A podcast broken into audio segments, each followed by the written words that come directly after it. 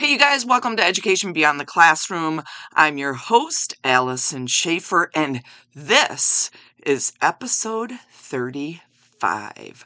We are diving into the topic of finding your healthy lifestyle. So, there's a reason I say finding your healthy lifestyle because it is all about you. You're in charge of your choices and accountability. So go ahead, screw in those earbuds, slap on the headphones, turn up the volume because you're you're going to want to hear some of this advice.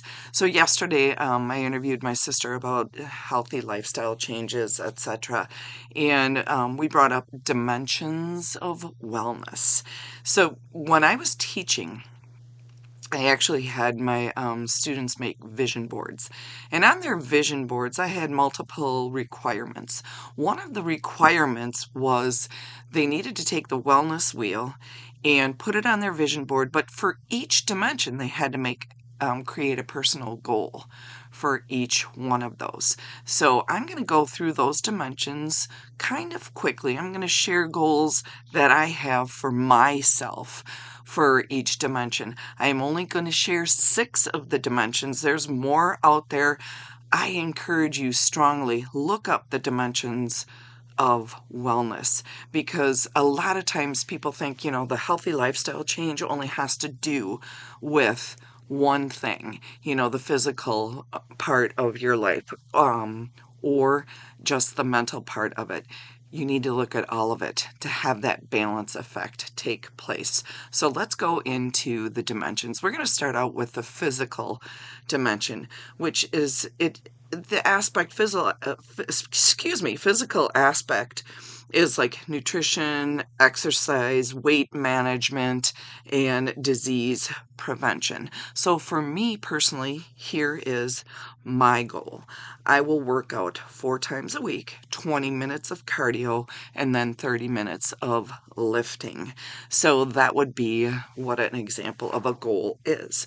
Then we have the emotional dimension, which is kind of identifying your personal feelings and ability to handle emotions and um, successfully handle emotions, even when um, and challenges come our way.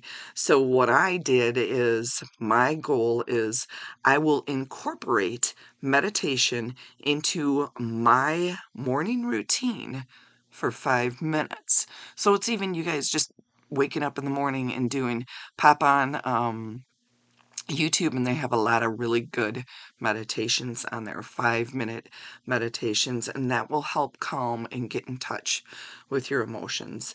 Um, the third dimension is social. So it relates to your social connections, relationships, and personal expression. Here is my goal. I put, I will make an effort to connect with friends three times a week for breakfast or lunch. Um, I usually do more than that, but um, making an effort to reach out because having that social connection um, is extremely important for our growth. And the number four I have is spiritual, the spiritual dimension, which um, sometimes people think it's always the religious component, but it isn't. It's purpose and meaning of life. So, and sometimes, like I said, people think it's a belief in the higher power. So, listen to what I have. I will continuously be aware of my purpose in life and understand it changes with age. You guys, it changes with seasons. So, all of this actually changes. So I'm done teaching. I'm retired from teaching. I'm a totally shifting into new careers, so to speak. You know, my encore careers because I have about 33 more years to live. So what am I going to do? And I will always be updating these dimensions of wellness as I get older. Okay. Um, the fifth dimension is intellectual. So it's your brain health and growth through provoking and promoting mental activities. Okay, extremely important, especially my age. I'm 60, so I need to keep doing things that help um, keep my brain mentally or keep it active. So here is my goal. I put I will continue to read growth mindset books on a daily basis, which it's just crazy. I'm like so into learning right now. It's absolutely nuts. I was not like this in high school or college. And it's like, oh, talk a talk, talk about a total shift. So that's my intellectual goal. And then the last one I'm going to share is about occupational dimension. And that's like personal satisfaction in your job.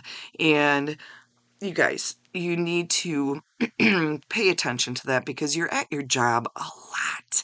So I don't know what percentage of your life you're working. So I taught for 34 years and I'm 60. So think about that. You have to have that satisfaction because you don't want it to cause so much stress. You don't want to go into work. So here's my goal for that one. I put, I will be aware of my level of satisfaction in my job and if it's not where I want it to be, I'll make adjustments. For instance, I'm doing this podcast, and if I'm not happy with it, I'll s- switch it up. So, podcast, I'm um, part of two nonprofit organizations. So, those are my jobs and those are my occupations right now. So, I have to pay attention. The last thing I'm going to say about these dimensions before I go on to something else real quick is um, I always said I will. I will. You have to have that empowerment of saying, I will do this. I will do this because it gives it a stronger boost than saying, well, I think I'm going to. No, no, no, no, no, no. I will, and I will succeed at this. All right. So, those dimensions, that's it. How are you going to um, move forward with those? And making this whole healthy lifestyle change, okay, or creating your own personal healthy lifestyle. I was reading this book about weight management. Actually, it's called Lifestyle and Weight Man- Management Consultant Manual. So it talks about different um, techniques to help with a lifestyle change, any lifestyle change. So I'm going to share just um, there's two two techniques but underneath the techniques there's different strategies.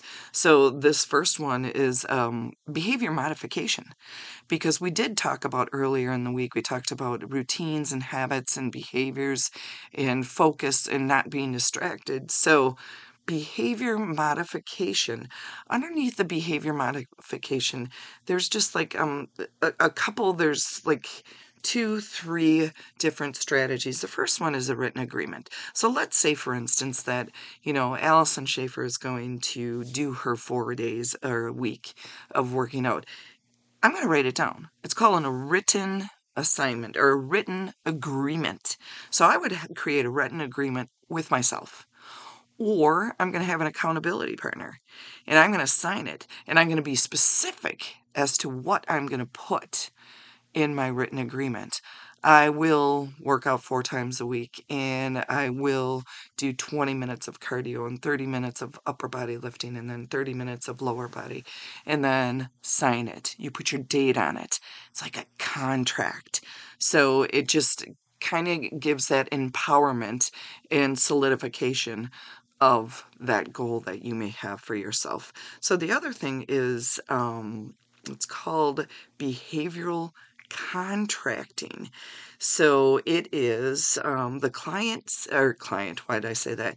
You actually set up a system of rewards. Okay, so for instance.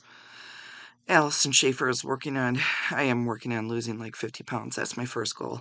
So um, when I get to that, my reward is actually going to be um, a new set of clothes or a, you know um, new workout gear so that could be something that's a con a behavioral contract something tangible something like a reward after you reach that goal um, it has to be meaningful for you. And then the last one I'm going to talk about underneath the behavior modification is a stimulus control. So this is an interesting one.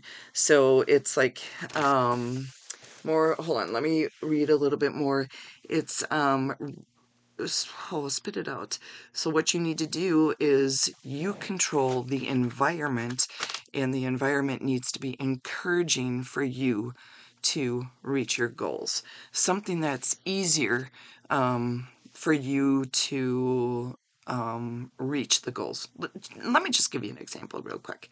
So, for instance, if you're going to work out in the morning, okay, put your workout clothes in the car maybe you're working out or you're working out after you go to work for a couple hours and you have the workout clothes in the car already. So that might be one as a stimulus control. It's kind of like that environment and stuff.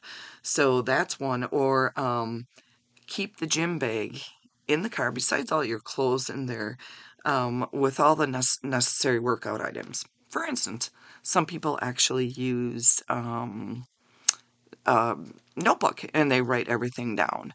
So that might be something that you want to do. Um, the other thing is, and remember, stimulus to me is like all about your environment, stimulus control. Uh, signs in the pantry, um, on the pantry door, on the refrigerator to remind you about your goals, your healthy lifestyle, what you're trying to accomplish. And then uh, let's see, I think that's it. The, the last thing that I noticed was like um, socializing with other people. So I'm going to give you an example for me. So um, I talk to people at the gym, and once I find that little group of people that you you know you can talk to or I talk to, those are my healthy lifestyle people. So those are the people that I connect to and I look forward to chatting to. So that is another stimulus control where it's just like that environment that you can control. And then the the second technique I'm going to talk about and this has a lot of stuff underneath it but I'm going to just whip through it is the cognitive behavioral techniques. And this one is like remember you know these two techniques are helping you to reach your own personal healthy lifestyle. So we have the behavior modification, and now we're going cognitive behavioral techniques. And I'm going to just whip these off. So, because you'll understand goal setting. Okay, it all has to do with our brain. Thinking about these, um, you and most people are familiar with the SMART goals. Feedback, getting feedback.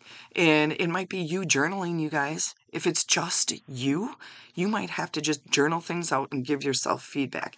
Um, for instance, hey, I did really good today. Um, I bench pressed 145 pounds 10 times. So you give yourself some kudos, okay? You want that external and internal feedback as well. And then um, self monitoring. Um, keep track of information regarding your activity participation. So, like I just said, so giving yourself that feedback, but also recording everything that you did. Recording everything you did. Today, I actually did 10 minutes on the treadmill and I had an incline of 6 at 3.0. So, you understand that one. So, hopefully, that will help you. And then I think that's it for what I wanted to share with you today. But um, I'm going to strongly tell you that education of all the wellness dimensions, you know, reading up and researching all of this. So, all those wellness dimensions, taking a pen and paper to it and writing the goals. I believe writing is so much better than just typing it out because it sits in your brain better. So get that pen and paper to it. And then um, the behavior modification and cognitive behavioral techniques, they will definitely, all these um, tools will help you and assist you with you, re- you reaching your own unique, personal, healthy lifestyle change or reaching a higher healthy lifestyle if you're already healthy. All right, you guys, that wraps it up for today. I know I got a, little bit long winded, um, and I hope you hung on the whole time. So remember, always to learn. Keep that learning going um, so you don't stop learn. learn sorry, spit it out. So you don't stop living. And remember that learning is the essence of life. Take care of yourselves. I will catch you on the flip side. Peace out.